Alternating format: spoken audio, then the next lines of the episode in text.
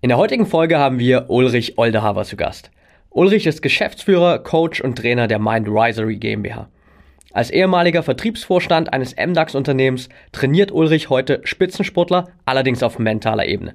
So kümmerte er sich beispielsweise zweitausendzwölf um die mentale Betreuung von Seglern und Schwimmern während der Olympischen Spiele in London. Durch seine umfassende Ausbildung in Bereichen wie N L P oder klinischer und therapeutischer Hypnose zielt seine Arbeit vor allem darauf ab, die Fähigkeiten seiner Kunden zu entwickeln und zu verstärken. Dabei verknüpft Ulrich auch seine Erfahrungen aus Top-Management und Leistungssport. Im ersten Teil des Interviews haben wir uns über die Bedeutung von Mentaltraining für sportliche und berufliche Höchstleistungen unterhalten. Wie genau funktioniert Mentaltraining? Welche Erfolgsfaktoren kannst du vom Leistungssport in den Alltag übernehmen? Wie wichtig ist der mentale State für das Gesamtsystem Mensch? Und wie nutzen Top-Sportler und erfolgreiche Unternehmer Mentaltraining, um erfolgreicher zu sein? Bevor wir jetzt aber starten, noch ein Tipp für dich. Wenn du noch mehr Hacks und Strategien rund um die Themen Biohacking, High Performance und mentale Leistungsfähigkeit haben willst, dann schau unbedingt mal auf unserem YouTube-Channel vorbei. Dort bekommst du jede Woche exklusive Videos, um noch mehr aus dir herauszuholen. Und jetzt viel Spaß beim ersten Teil des Interviews mit Ulrich Oldehaver. Willkommen bei Talking Brains. Du willst immer hundertzehn Prozent geben und jedes Projekt so richtig rocken? Du willst als High-Performer noch mehr aus dir herausholen, sei es im Sport, im Büro oder im Alltag? Dann bleib unbedingt dran und get shit done.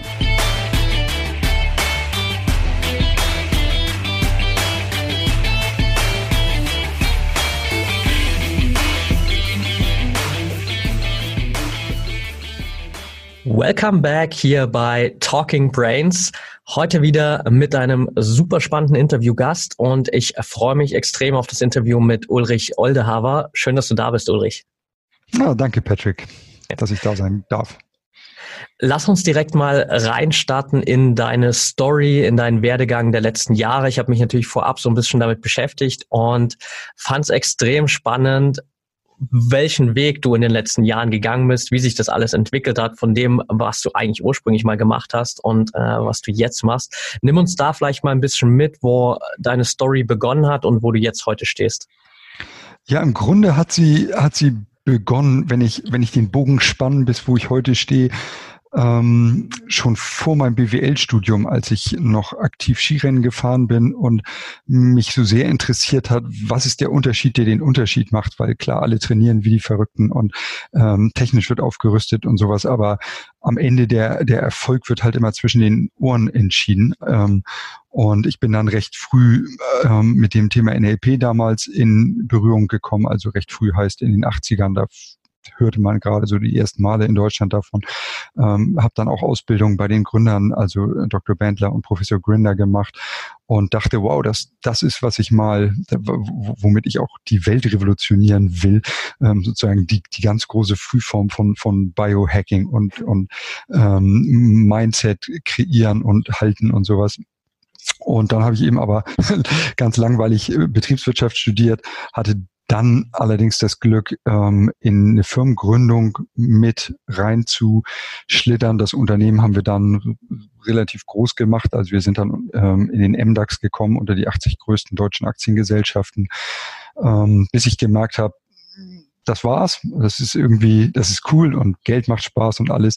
Ähm, nur irgendwie der Mensch und so wie der Mensch tickt, das, das irgendwie nimmt mich doch immer wieder gefangen und dann habe ich alle möglichen, in Anführungsstrichen seriösen und auch manche schräge ähm, Ausbildungen in dem Bereich weitergemacht, also klinische und therapeutische Hypnose und solche Sachen, verhaltenstherapeutische Ausbildung und all den Kram. Ähm, ja, und habe dann, als ich aus diesem Unternehmen raus bin, das ich mitgegründet hatte, ähm, habe ich mich auf Coaching von Spitzensportlern und Führungskräften spezialisiert, weil beides mir eben extrem nahe liegt. Ähm, habe dann auch Athleten bei den Olympischen Spielen in London vor Ort und in Rio sozusagen mit mit Fernunterstützung und vorbereitender Unterstützung betreut. Ja, und heute gebe ich Seminare und mache eben Coachings in diesem Bereich. Ja, extrem spannend. Du hast vorhin gerade schon gesagt, ähm, du hast dich seit Frühzeiten damit beschäftigt. So, was ist der Unterschied, der den Unterschied macht? Was hast du denn über die Jahre hinweg gelernt, äh, was die Antwort auf diese Frage ist? Ja, also die, das ist, Vera Birkenbier, glaube ich, hat uns dieses Geschenk gemacht, zu sagen, vom, vom Gehirnbesitzer zum Gehirnbenutzer zu werden. Also wirklich aktiv auf eine Art das Denken zu kontrollieren, was wir können, was wir meistens nicht machen, wenn, wenn wir ehrlich sind, weil es eben auch genetisch mehr oder weniger oder biolo- evolutionsbiologisch veranlagt ist, zu sagen, wir schalten den Kopf mehr oder weniger auf Autopilot, was dazu führt, dass insbesondere, wenn wir uns ja nicht aktiv mit Themen gerade befassen, die, die unsere Gedanken irgendwie automatisch kanalisieren, dann fangen die meisten Leute interessanterweise an, sich über alle möglichen verrückten Dinge Gedanken zu machen. Ähm, aber wenn man, wenn man eben diesen Strom von Gedanken lernt, bewusst zu kontrollieren und irgendwie seine Aufmerksamkeit auf das richtet, was einem gut tut, den, den Zustand damit eben auch aktiv beeinflusst, dann ist man eben in der Lage, wirklich das zu entwickeln, was ich mentale Souveränität nenne, also sich frei zu machen von den äußeren Umständen und wirklich auf dem Punkt in einem State zu sein, der, der ja, ermöglicht, das zu leisten, was gerade ansteht. Ja. Was kann ich denn tun, so, ähm, um diese evolutionstechnischen Gegebenheiten sozusagen so ein bisschen zu überlisten und wirklich mal die, die Kontrolle zu übernehmen über meinen eigenen Verstand? Ja, die, die, ich glaube, simpelste Technik ist im Grunde, sich eine Art ähm, Notfallset sozusagen an Fragen bereitzulegen, weil ähm, es, es gibt so ein schönes, ich, ich weiß nicht mehr, von wem der Ursprung stammt, aber ähm, die Qualität deiner Fragen bestimmt die Qualität deines Lebens. Warum? Weil sie im Grunde die Richtung deines Denkens lenkt. Weißt du, wenn, wenn ähm, mir irgendwie ein Schicksalsschlag passiert, was auch immer das ist, und ich zum Beispiel die Frage im Kopf habe, okay, warum ist mir das jetzt passiert, dann geht mein Denken halt in eine Richtung, die mich selten irgendwie wieder wieder motiviert und mit einem klaren Fokus voranbringt. Wenn ich mir stattdessen ähm, die Frage stelle, okay, was ist jetzt mein nächstes Ziel und welcher Zustand ist dafür bestmöglich geeignet, wann hatte ich den zuletzt und wie hat sich das angefühlt, dann komme ich zum Beispiel viel schneller wieder in eine Richtung von Zustand, der mir eben hilft, jetzt eine Top-Leistung zu bringen. Ja, also sozusagen vor allem einen, einen Ansatz zu wählen, der lösungsorientiert ist. Ja, absolut. Ja. Jetzt dreht sich ja bei dem, was du aktuell auch mit den Sportlern machst, was du in der Vergangenheit gemacht hast mit den Sportlern und auch mit den Unternehmern, viel um dieses große Thema Mentaltraining. Und ich glaube, die wenigsten können heutzutage mittlerweile schon was damit anfangen, auch wenn es natürlich immer salonfähiger wird. Aber es ist, glaube ich, noch eine ziemlich große Grauzone für die meisten. Gib uns vielleicht mal kurz so einen Überblick, was bedeutet Mentaltraining in deinen Augen, in deinem Coaching auch und wie können wir uns das vorstellen? Ja, Mentaltraining hat eigentlich verschiedene Facetten, die ihr ja auch ähm, in eurem Podcast und auch mit euren Produkten abdeckt, ähm, weil es im Grunde immer um die Frage geht, an welcher Stelle mache ich was mit meinem Kopf, um das gewünschte Resultat zu kriegen. Also eben nachts das Schlafen, auch da gibt's ja bestimmte Techniken ähm, im, im Mentaltraining. Ganz viel dreht sich natürlich darum, ähm, zu üben, im richtigen Moment wirklich das Leistungsmaximum abzurufen. Also was weiß ich, bei einem bei einem Schwimmer, bei einem Profigolfer, ähm, bei einem bei einem Tennisspieler, wenn eben, wenn, wenn der nächste Schlag ansteht oder der, der Start fürs Rennen ansteht, sicherzustellen, dass in dem Moment, wo der Ton ertönt, wo ich den Ball schlag, was auch immer, wo ich den nächsten Ball hochwerfe zum Aufschlag beim Tennis, dass ich dann wirklich im absoluten Leistungsmaximum bin. Und ganz häufig machen wir das eben so, dass wir Referenzerfahrungen wieder hervorrufen, weil die allermeisten haben schon mal die Erfahrung gemacht, weil sonst wären sie nicht bei einer Olympiade oder in Wimbledon oder wo auch immer, dass sie, dass sie diesen Zustand kennen, dass sie den Zustand kennen von je, jetzt wird's perfekt.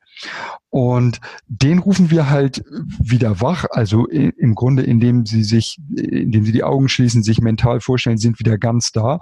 Und dann machen wir, was man im N L P Ankern nennt oder im, in der Psychologie operantes Konditionieren, dann, dann verbinden wir sozusagen irgendeinen neuen Stimulus, also einen Anker, einen Anschaltknopf für diesen Zustand. Das kann einfach die Vorstellung sein, auf dem Startblock zu stehen und das Signal ertönt. Das kann sein, den, den Schläger auf eine bestimmte Art und Weise in die Hand zu nehmen. Ähm, das automatisch dazu führt, wie bei Pavlov, weißt du, mit dem Hund und der ja. Glocke, dass, dass der gewünschte Zustand wieder erzeugt wird. Okay, also über Referenzereignisse, so über positive Erfahrungen, die wir in der Vergangenheit schon mal gemacht haben, die einfach zu verknüpfen mit bestimmten Bewegungen oder bestimmten Haltungen, die sich dann in dem Moment, wenn wir wirklich liefern müssen, einfach wiederholen. Ja, absolut. Ja. Jetzt ähm, geht es ja sowohl im sportlichen Bereich als auch im äh, unternehmerischen Bereich, äh, wie du schon gesagt hast, immer wieder darum, auch auf den Punkt zu liefern.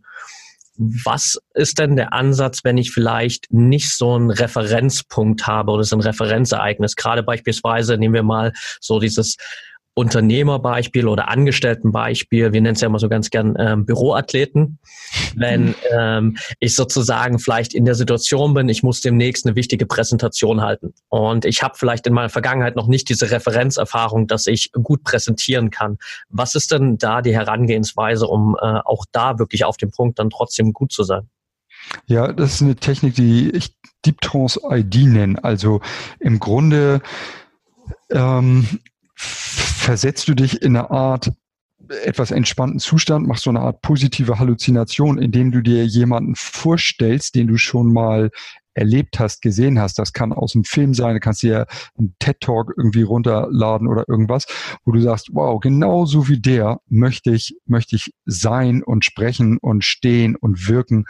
Und dann guckst du den Film erstmal so oft, bis du im Grunde den Film mental Im, im, in deinem Kopf laufen lassen kannst, dann ist der nächste Schritt, dass du, wenn du das kannst, dich austauscht in der Rolle durch den anderen. Also das heißt, du siehst den gleichen TED-Talk zum Beispiel halten, aber dich ähm, genauso stehen, genauso atmen, genauso reden ähm, und dann stellst du dir vor, dass du das jetzt gerade machst. Das heißt, dann wird es wirklich richtig körperlich.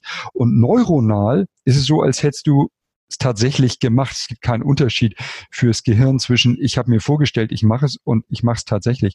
Und dann sind wir wieder beim gleichen Thema. Dann, dann konditioniere ich diese Referenzerfahrung. Das heißt, dann stelle ich mir als nächstes vor, ich bin in meinem Event, in meiner Präsentation und halte die auf diese Art und Weise. Und je öfter du das machst, daher kommt dann das Wort Training. Also idealerweise macht man das nicht einmal für fünf Minuten, sondern wirklich, wenn es wichtig genug ist, immer wieder, bis, bis es mehr oder weniger automatisch läuft. Weißt du, bis du die Augen schließen kannst, dir vorstellst, du bist da, siehst dein Publikum und bist in diesem Zustand, wo du, wo du halt voll performst.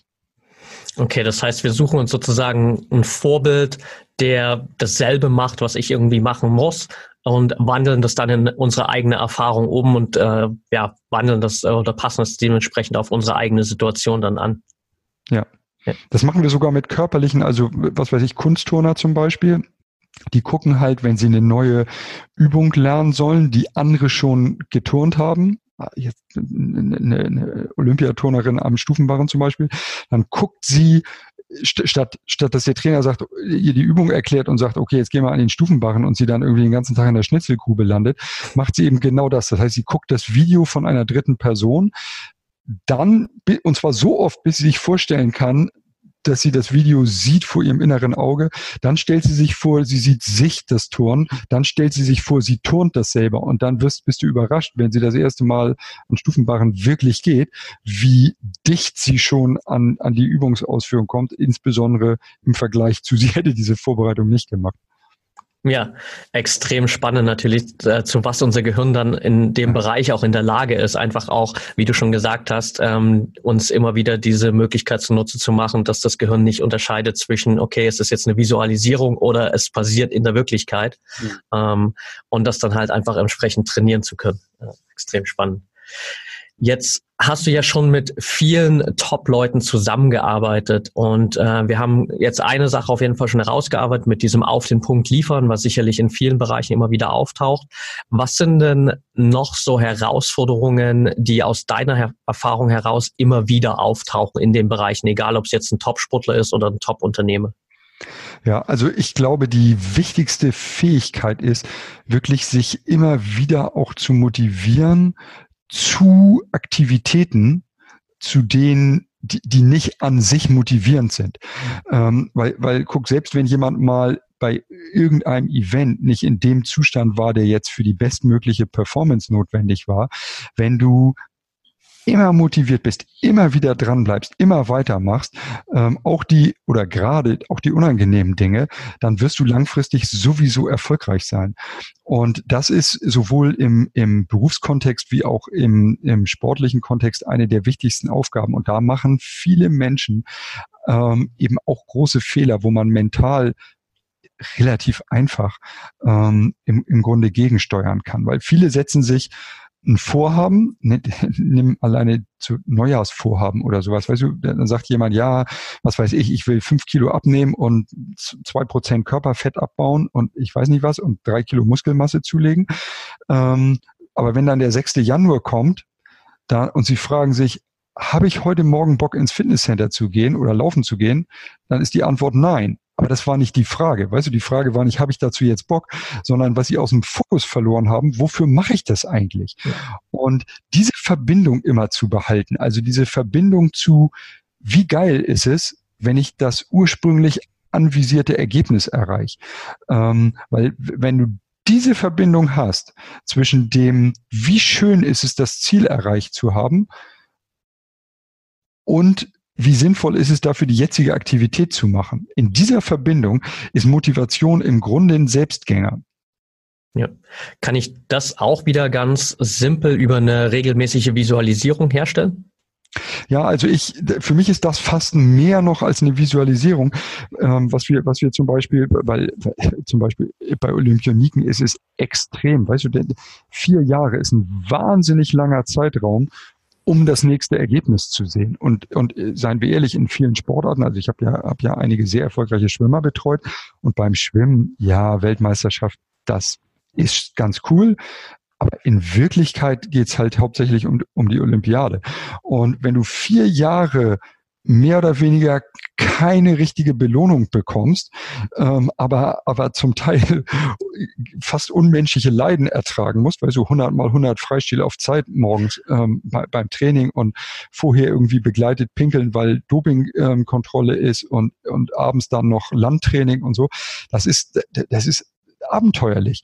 Und das geht nur, was ich dann halt mit den Athleten mache, ist, ich, ich lasse die räumlich an einer bestimmten Stelle wirklich reintreten in das Event. Was weiß ich, Tokio zwanzig zwanzig, die, die ähm, Hymne wird gespielt, die Fahne wird hochgezogen, die kriegen die Medaille umgehängt und die sehen ihre Familie im Publikum und ihre Freunde und ihren Trainer oder ihre Trainerin.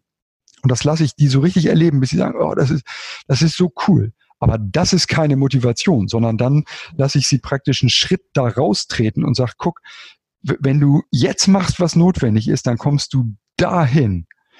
Und dieses Gefühl, was sie dann haben, das, wie gesagt, anker ich wieder, also das konditioniere ich wieder auf und lasse sie das verbinden mit all dem, mit all den täglichen Leiden und Mühen, sodass sie immer wieder, und wenn sie das verlieren zwischendurch, sage ich, okay, geh wieder in die Vorstellung Tokio zwanzig zwanzig. Stell dir wieder vor, du bist noch nicht da, aber du kann, kannst da hinkommen, wenn du tust, was notwendig ist. Und in dieser quasi Endlosschleife, und je öfter man das macht, desto schneller und leichter geht das natürlich. Ja, okay, das heißt, du gehst dann mit den Sportlern so ein bisschen mehr über die emotionale Schiene und äh, verknüpfst vor allem die Gefühle, die sie dann letztendlich mit dem Erfolg verbinden. Absolut. Und damit sind wir auch schon wieder am Ende der heutigen Folge angelangt. Wenn dir der Podcast hier gefällt, dann würden wir uns sehr über eine ehrliche fünf Sterne Bewertung bei iTunes freuen. Teil die Folge natürlich gern mit deinen Freunden und lass uns wissen, welche Fragen oder Themenvorschläge du noch hast. Für noch mehr Content zum Thema mentale Leistungsfähigkeit folge uns gerne auf Social Media oder abonniere unseren YouTube-Kanal. Bei Facebook findest du uns unter at brain effect und bei Instagram unter at my brain effect. Du willst dich mit Gleichgesinnten austauschen, deine Erfahrungen zum Biohacking und mentaler Performance teilen und dich mit Experten wie Ernährungswissenschaftlern und Trainern connecten? Dann werde gern Teil unserer Mental Performance Community bei Facebook mit bereits mehr als tausend Mitgliedern. Den Link dazu findest du in den Shownotes. Wir freuen uns schon, dich dort begrüßen zu können. Bis zum nächsten Mal und get shit done.